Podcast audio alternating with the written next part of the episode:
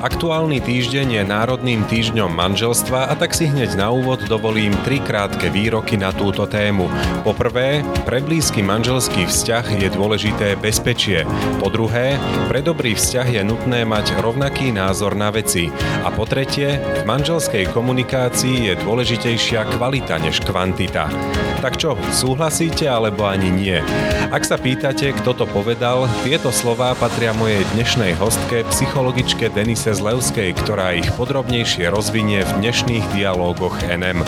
Okrem toho sa dozviete aj to, že odsudzenie vo vzťahu je plíživý fenomén, zistíte, či sa veta poznám ťa ako vlastné topánky zakladá na pravde a ponúkneme vám aj praktický tip, ako sa postaviť v manželskej hádke, aby nám priniesla osoch. Nechceme poraziť jeden druhého a stať ako keby antagonisticky proti sebe, ale chceme stať proti problému alebo, alebo proti niečomu, čo nás rozdeluje. A už len tento ako keby zmena toho trojuholníka prináša veľmi veľa dobrého do tých vzťahov. Inšpiratívne počúvanie vám praje Jan Heriban.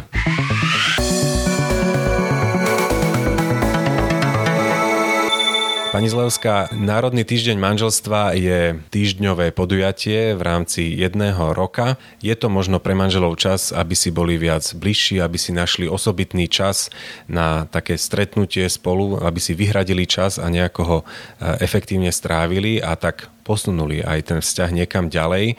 V čom vidíte zmysel takéhoto podujatia? Tak myslím, že Národný týždeň manželstva ako kampaň vlastne nás nejakým spôsobom upriamuje na vôbec hodnotu manželstva alebo toho blízkeho vzťahu medzi mužom a ženou.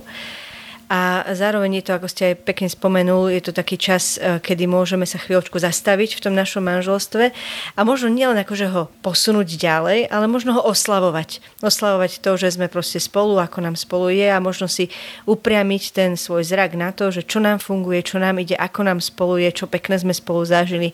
Čiže myslím si, že to naozaj môže byť taký ten čas oslavy a radosti nad tým, že sme spolu a nad tým, ako nám spolu je. Nie je to len o tomto týždni, manželia by sa mali venovať jeden druhému aj počas celého roka.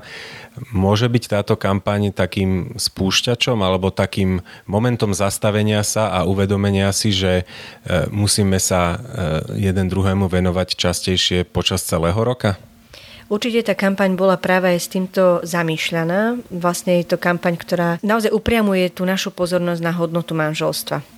A môže pre mnohých ľudí je takým refreshom uh, v tom manželskom vzťahu alebo presne nejakým takým taký kick-off proste niekam ďalej, uh, aby sme nezabúdali na ten vzťah aj počas uh, celého ostatného roka, ktorý mám pred sebou.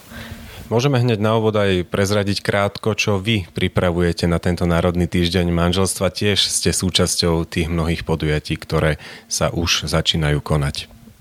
My spoločne s manželom máme taký projekt, ktorý je Krajina vzťahov, sa volá vzťahovo.sk a vlastne v rámci toho Národného týždňa manželstva a nie len v rámci neho, ale ten, tento rok sme to teda rozťahli celý február a možno aj až na maj. Budeme teda na, po celom Slovensku na rôznych miestach robiť workshopy o siedmých manželských zručnostiach, takých pilieroch, ktoré sú dôležité pre spokojný vzťah a zároveň nebude to iba o nejakej prednáške alebo čom si takom, ale cestujú s nami aj hudobníci, Tohto roku sa pridali k nám aj manželia Kothajovci, mnohých poznajú Janku Janajs. A, takže to je taká, taká krásna vec, že aj bude to aj prednáška, aj zároveň uh, sa manželia aj zabavia, aj tam tento krásny kultúrny program a veľakrát naši organizátori, ktorí nám pomáhajú, urobia aj výborné jedlo, takže naozaj je to akože uh, všetko v jednom, takže všetkých pozývam. Určite to bude veľmi zaujímavé. Ja som sa zúčastnil ešte s manželkou dávnejšie, keď sme ešte nemali deti a bolo to naozaj obohacujúce, ale konkrétnosti, konkrétne zážitky už nech si zažije každý sám a nech eh, hlavne príde. A nespomínam to náhodou, ale preto, že kým sme ešte nemali cerku, bolo pomerne jednoduché sa niekam zobrať a ísť bez detí. Majú manželia, ktorí ešte nemajú deti, alebo už ich majú eh, preč z domu, v tomto výhodu, že hm, mohlo by to byť pre nich jednoduchšie si ten čas nájsť a nejakým spôsobom ten Národný týždeň manželstva pretaviť do svojho života? Tak myslím si, že výhoda to určite je, pokiaľ si počas toho, alebo v tom vzťahu vlastne vytvorili priestor, aby vôbec výhoda vznikla. A to kvôli tomu, že teda niekedy napríklad decka, keď odchádzajú teda už z rodín preč a manželia ostávajú sami, pokiaľ sa oni predtým nestarali o ten vzťah, tak sedieť teraz možno niekde na prednáške alebo na nejakej večeri môže byť také zvláštne, keď vlastne neviem, kto si. Takže naozaj aj tie všetky veci alebo podujatia, ktoré sú, nie sú spojené len s časom, ale aj s tým, akým spôsobom prežívame ten spoločný partnerský vzťah. Čiže hovoríme o tom, že manželia si musia byť aj blízky a nejakým spôsobom ten vzťah mať aktívne vybudovaný, aby nebol len formálny, založený na nejakých iba organizačných veciach a tak ďalej. Čo to vlastne znamená byť si blízky v manželstve? V čom spočíva tá blízkosť?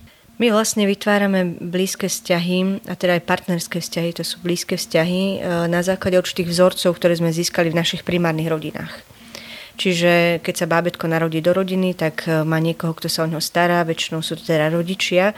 A podľa toho, ako oni vlastne to dieťa, e, ako mu naplňajú potreby, ktoré sú, vtedy je to papanie, hej, nejaké toalety a nejaká blízkosť alebo takéto reagovanie na, na pláč a podobne, na rôzne takéto primárne potreby, tak na základe toho sa vlastne nám kóduje v mozgu určitý vzorec, ako vytvárame blízky vzťah. A pre blízky vzťah je veľmi dôležité bezpečie. Pokiaľ to bezpečie máme, ten blízky vzťah vlastne ide ako keby napreduje. Pokiaľ e, cítime nebezpečenstvo, tak náš mozog je naprogramovaný tak, že vlastne ideme do stresových reakcií, takže buď chceme utiecť, alebo chceme útočiť. Hej.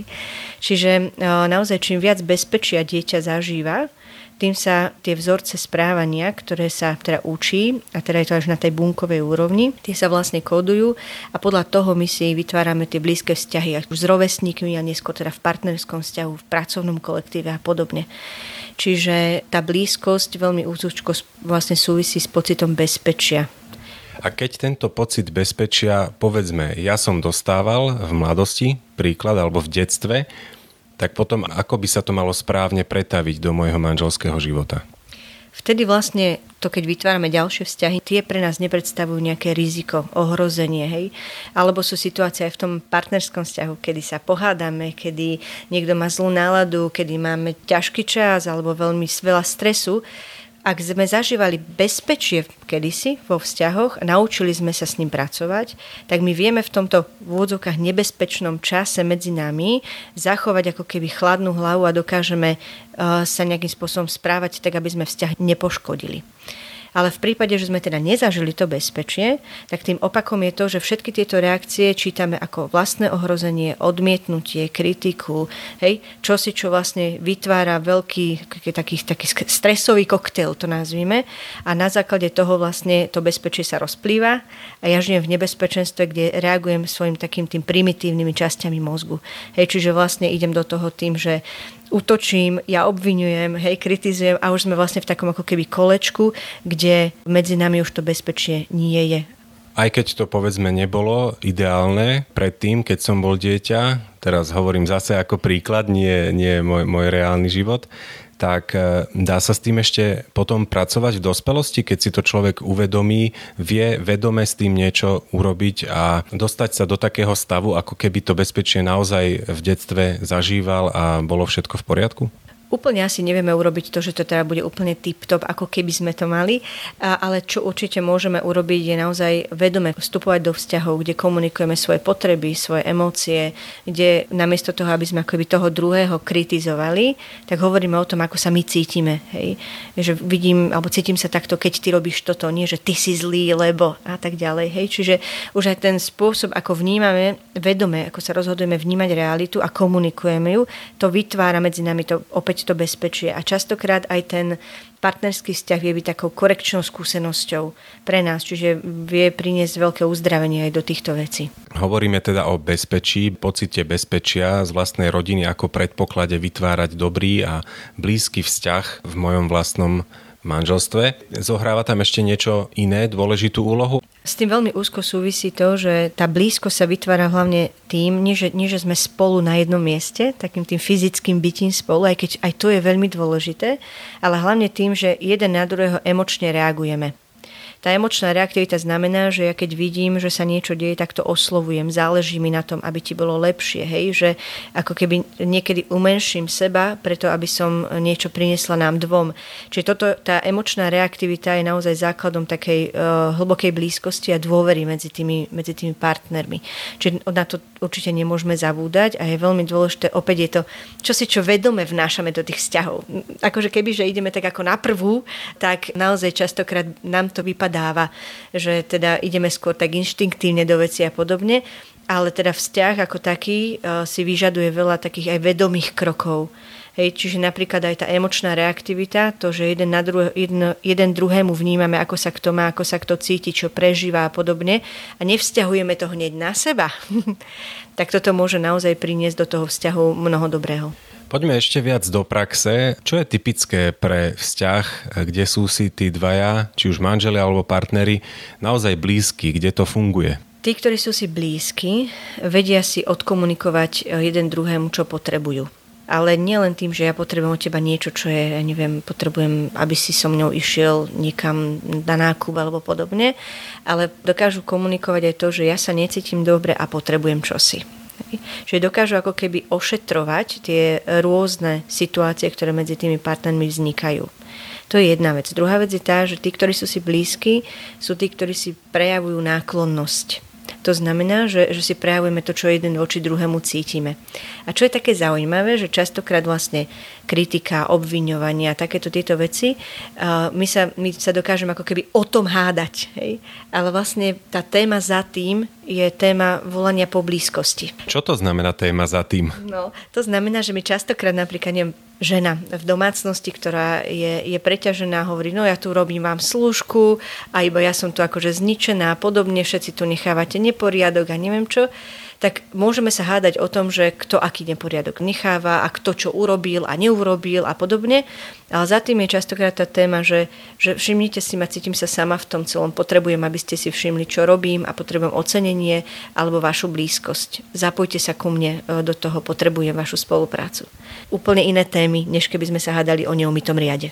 Čiže podstata nie je v tých e, veciach, ktoré vidíme na vonok, či už je to ten riad, alebo kto čo urobil alebo neurobil a mal urobiť alebo nemal urobiť, ale je to o tých vnútorných pocitoch a tých emóciách, ktoré jeden alebo druhý alebo obaja v sebe nosia? Určite áno.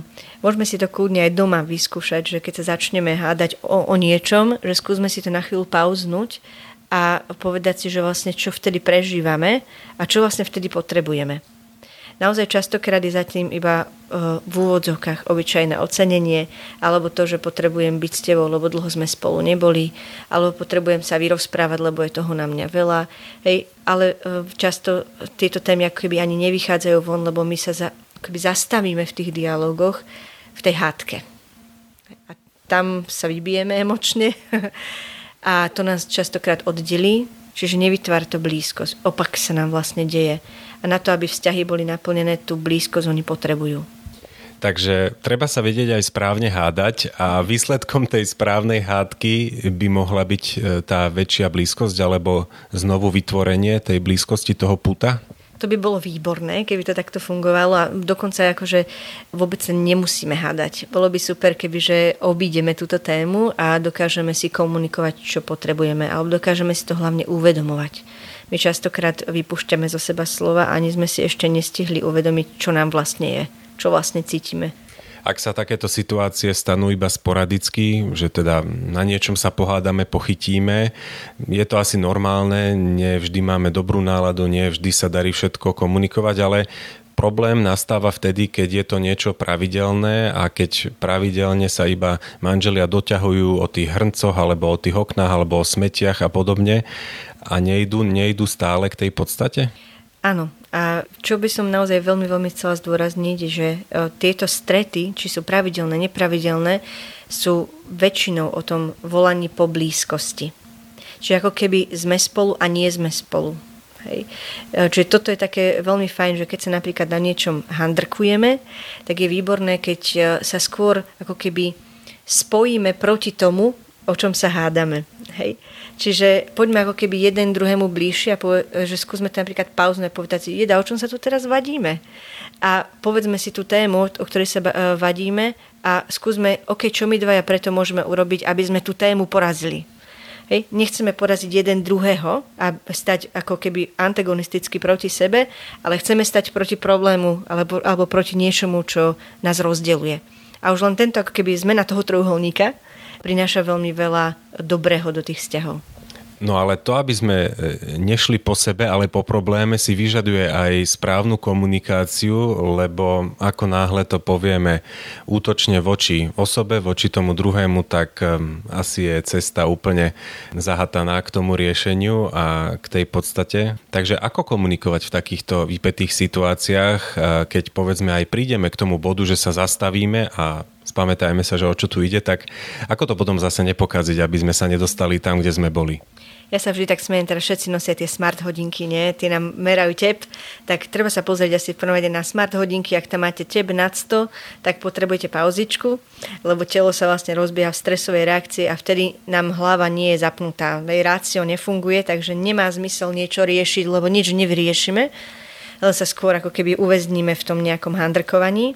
Čiže lepšie, keď si dáme na 20 minútiek voľna, e, ale teda nie je to voľno také, že vnútri, viete, tak idú tie vnútorné dialógy. Ten urobil toto a prečo sa ešte ako nabrifujeme za 20 minút.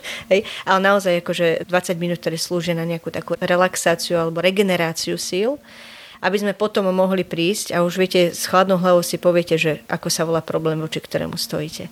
Ale s tou horúcou hlavou tak to nepomenujete. Opakom tej blízkosti je vlastne odsudzenie a my sme to už asi aj, aj tak naznačili, že kedy si možno sú manželia cudzí, ale kedy to je už naozaj vážne, že, že sú spolu aj nie sú spolu, ako ste povedali, tak kedy už dominuje to, že nie sú spolu už ani fyzicky a ani duševne v podstate? Veľmi zaujímavé zistenia sú aj e, pri pároch, ktoré e, žiadajú o rozvod. Hej, to, čo už hovoríme si, že to asi to odsudzenie už nastalo, že častokrát ženy uvádzajú za dôvod to, že sa necítia jeden s, dru- s tým partnerom blízko a muži často do, uvádzajú dôvod, že sa necítia docenení. Ženy ešte ma napadá k tomu doplniť, že nielen blízko, ale ako keby necítia tú emočnú reaktivitu, cítia sa opustené v tom vzťahu, že to je také paradoxné, že sme spolu a cítime sa sami. Ale keď toto vlastne nastáva a, a je to dlhodobo neriešená záležitosť, tak vlastne do, dochádza naozaj k takému silnému odsudzeniu.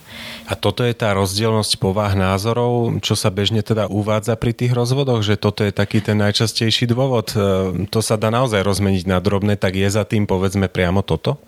Ja si nemyslím, že e, pre dobrý vzťah je nutné, aby sme mali rovnaké názory na veci. Je v poriadku, keď nesúhlasíme, dokonca je v poriadku, keď dlhodobo nemám na niečo rovnaký názor, pretože potrebujeme možno dozrieť do niečoho, do nejakého kompromisu alebo čokoľvek. To ešte z nás nerobí e, ľudí, ktorí stoja proti sebe. Proti sebe stojíme vtedy, keď, e, keď nemáme voči sebe dosť úcty v tých veciach. Čiže niekedy aj povedať si, že vieš čo, že toto teraz nedokážeme vyriešiť, nechajme to na neskôr, je lepšie riešenie, než keby, že žmýchkame proste jeden druhého až dovtedy, kým niekto sa nezlomí a povie, no dobre, nech je po tvojom. Poďme späť k tomu odsudzeniu. Je to vždy fenomén očividný, alebo môže byť aj niekde taký poschovávaný medzi tým handrkovaním a naťahovaním sa o veci?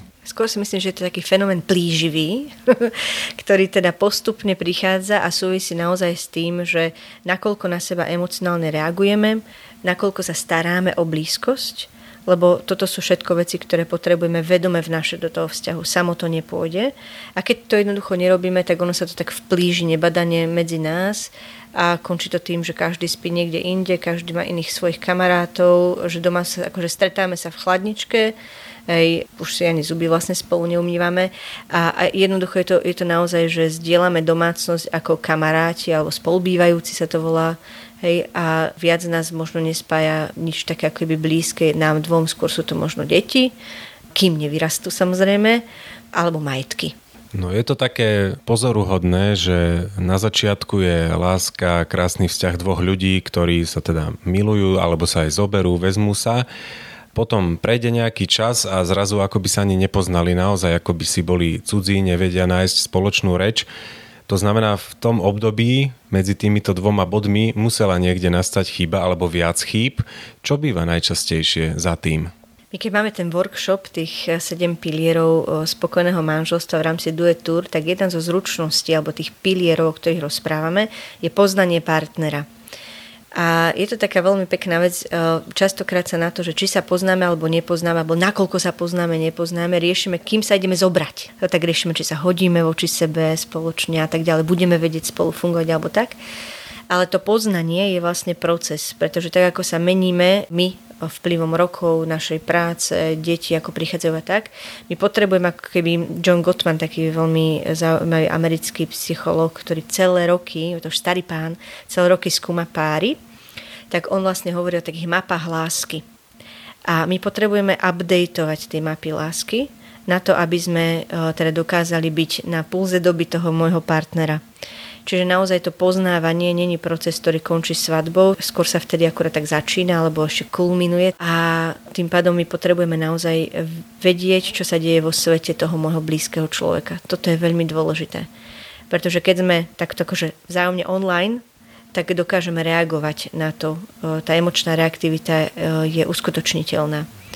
Ak nie sme, tak jednoducho to vzdialenie alebo to odsudzenie nastáva. Slúži na toto lepšie poznanie povedzme aj tá hádka alebo viaceré hádky, že keď sa potrebujeme updatenúť, ako hovoríte, tak nemôže byť toto taký ten reštart alebo taký nový začiatok, keď z tej hádky vyjde naozaj nejaký konkrétny záver, že takto to môžeme robiť lepšie? Osobne si myslím, že ono by bolo fakt príjemnejšie vo vzťahoch, kebyže sa nehádame. Ono nikto totiž to nemá rád moc hádky. Hej často pre tú ich veľkú emocionálnu silu, často preto, lebo hľadky nemajú nejakú ten, nejaké tie pravidlá, že povieme si kadečo aj čo by sme vlastne normálne nepovedali, kebyže nemáme tých tep nad stovku. Čiže bolo by oveľa efektívnejšie a lepšie, kebyže nie sa, ako keby nevyužívame hádku na refresh, ale skôr sa ako keby priebežne bavíme o tom, ako sa máme a proste čo chceme, čo riešime, o čom uvažujeme a podobne. Čiže ako OK, možno, že by sa to dalo, dalo použiť na taký nový štart, ale to by sme museli tú hádku naozaj ukončiť veľmi kultivovane, pretože hádka častokrát zraňuje a tým pádom nedá sa moc stavať na zranení nový štart. Hovoríte o poznávaní ako o procese, ktorý trvá možno aj celé manželstvo až do smrti. Keď niekto povie, že ja ho už poznám alebo ja ju už poznám ako vlastné topánky, tak vlastne hovorí pravdu? Myslím si, že nehovorí pravdu. Topánky akej veľkosti alebo akého druhu, hej. Neviem, či viete, že, že, že nám rastie noha, keď sú tehotné. Takže už tam máme vlastne ten dôkaz, že tieto topánky naozaj nie sú úplne tým lakmusovým papierikom poznania. Ako môžem toho manžela alebo manželku spoznať ešte viac, keď už si myslím, že ja ju mám prečítanú úplne celú? No viete, základom eh, poznávania je zvedavosť. Čiže my potrebujeme ako keby živiť v nás neustálu takú zvedavosť na život toho druhého, ako sa cítil, ako sa mal, čo čítal, kde bol, hej, čo videl, s kým sa stretol a čokoľvek, hej, že najlepšia cesta k poznaniu je otázka a to môže byť úplne jednoduchá otázka typu naozaj, čo si dnes prežil, čo ťa dnes potešilo, čo bola dneska tvoja najväčšia výzva a podobne. Teraz mi napadá, že vlastne aj tá naša hra duet, ktorú sme vymysleli pre manželov, tak presne prináša mnoho takýchto zaujímavých otázok, úloh, zábavných, hej, na to, aby sme poznávali jeden druhého. A poznám dokonca páry, ktorí tú hru našu nehrajú tak podľa pravidel, ako by sa malo, ale že majú naozaj ju pri posteli na, na stolíku nočnom a vyťahnú si každý večer jednu iba jedinú otázku, ktorú si vzájomne vlastne odpovedajú. Lebo teda tá hra je o tom, že on háda o nej, ona o ňom. Takže vlastne hádame tie hádanky o duši toho môjho partnera. Čiže potrebujeme nutne stratiť svoj pohľad a svoje nejaké nastavenie, aby sme dokázali nájsť odpoveď, ktorá je v tom mojom partnerovi. Keď by som sa ešte vrátil jednou otázkou k tomu odsudzeniu, teraz hovoríte o komunikácii, je takým rukolapným dôkazom toho, že tí dvaja sú si cudzí, to, že sa už nerozprávajú, alebo že sa rozprávajú veľmi málo alebo veľmi zriedka? Psychologické výskumy ukazujú to, že nie je dôležitá kvantita komunikácie, čiže to množstvo, koľkokrát sa rozprávame, ako dlho sa rozprávame, hej, alebo častokrát ja napríklad počujem v poradne taký ten apel žien na mužov, ty sa so mnou nerozprávaš, hej. Ale dôležitejšie ako kvantita je kvalita komunikácie. A opäť kvalita komunikácie tkvie v tej emočnej reaktivite. Zase sme ako keby v tom istom kolečku, hej, že ak ja dokážem sa dotknúť tvojej duši, hoc aj na chvíľu, to vytvára tú blízkosť a tú kvalitu. Čiže nie je nutné vedieť úplne presne od rána do večera, čo som robil, kde bol a neviem čo, všetky také tie faktografické dáta, ale to, čo je naozaj dôležité, je zdieľať e, to, čo prežívame. Hovorili ste o pocite bezpečia, ktorý si nesieme viac alebo menej z našej vlastnej rodiny do nášho manželstva alebo vzťahu a to potom zásadne ovplyvňuje kvalitu tohto vzťahu.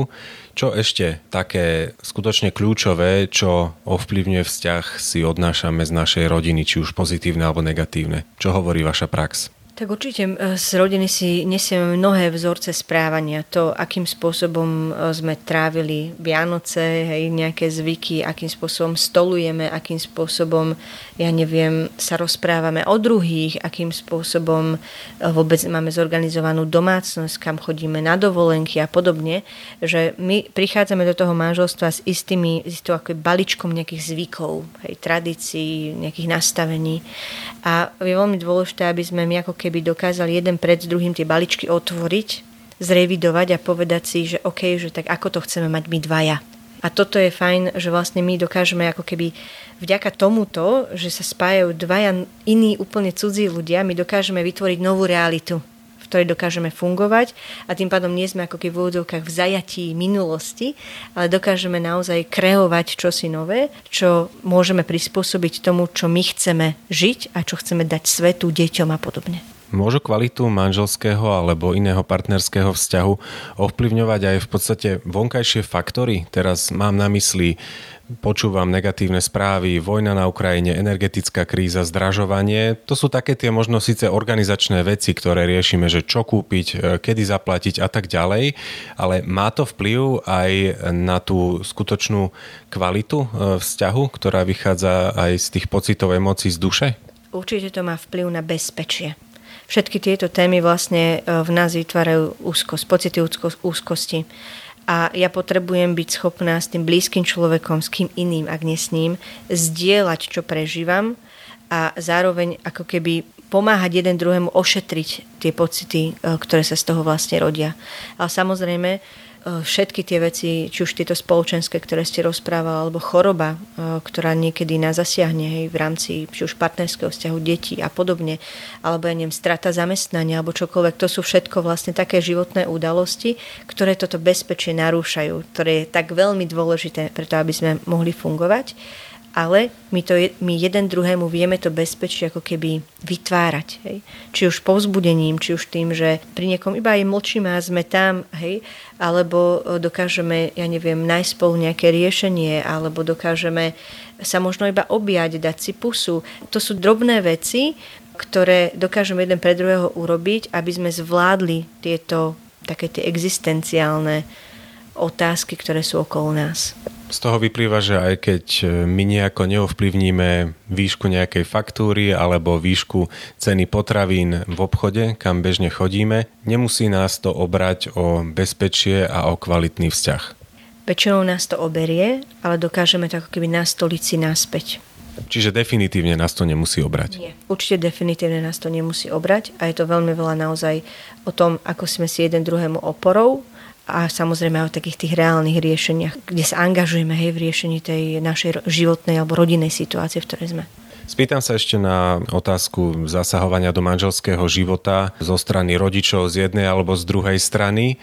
Toto je tiež niečo, čo môže destabilizovať e, manželstvo a spôsobiť odsudzenie až, povedzme? Tak to, čo je asi veľmi dôležité si uvedomiť, že keď sa dávajú dvaja ľudia dokopy a vytvárajú teda tú novú realitu, tak samozrejme prinášajú so sebou aj tú širšiu rodinu. Hej, že my nie sme úplne akože ostrov sami pre seba. Ale čo je veľmi dôležité, je, je vytvárať si akoby určité hranice tej, tej bunky, ktorú sme vytvorili a predstaviť si to možno naozaj ako takú, takú membránu, cez ktorú určité veci môžu prejsť a niektoré nemôžu prejsť. A na tom, čo prechádza a neprechádza, sa dohadujú vlastne tí dva ľudia. Čiže môže to byť aj častokrát, keď sme vlastne, keď jeden je taká tá priepustná membrána z každej strany, hej, e, tak e, dokáže vlastne destabilizovať tú bunku, ktorá sa vytvorila. Čiže práca s hranicami a práca s tým, ako to chceme mať a akoby súlad, ktorý potrebujeme hľadať, je naozaj dôležitý preto, aby ten vzťah bol stabilnejší. Ale to chce aj dvoch zrelých ľudí, ktorí už nie sú závislí od svojich rodičov, nemyslím úplne existenčne, ale možno sú závislí od niektorých e, názorov, majú stále silné slovo pre nich a tak ďalej. Mm, ako sa stať zrelým do manželstva? Tak, ako sa zdá stať zrelým do manželstva? No, myslím si, že, že samo manželstvo nás teda nejako posúva niekde k zrelosti a možno tá štartovacia línia, ktorá je, tak e, je dobre ju postaviť naozaj na takých veciach ako typu, že dokážem prevziať zodpovednosť, dokážem rozhodnúť, dokážem povedať nie, hej, že dokážem uh, si určovať nejaké hranice alebo uh, dokážem, a to je veľmi dôležité napríklad v partnerstve, dať toho druhého na prvé miesto že jeho názor je pre mňa dôležitý a nie len názor všetkého okolia dookola. Hej, že toto je napríklad jedna z takých vecí, ktorá je veľmi dôležitá, aby sme na ňu dbali.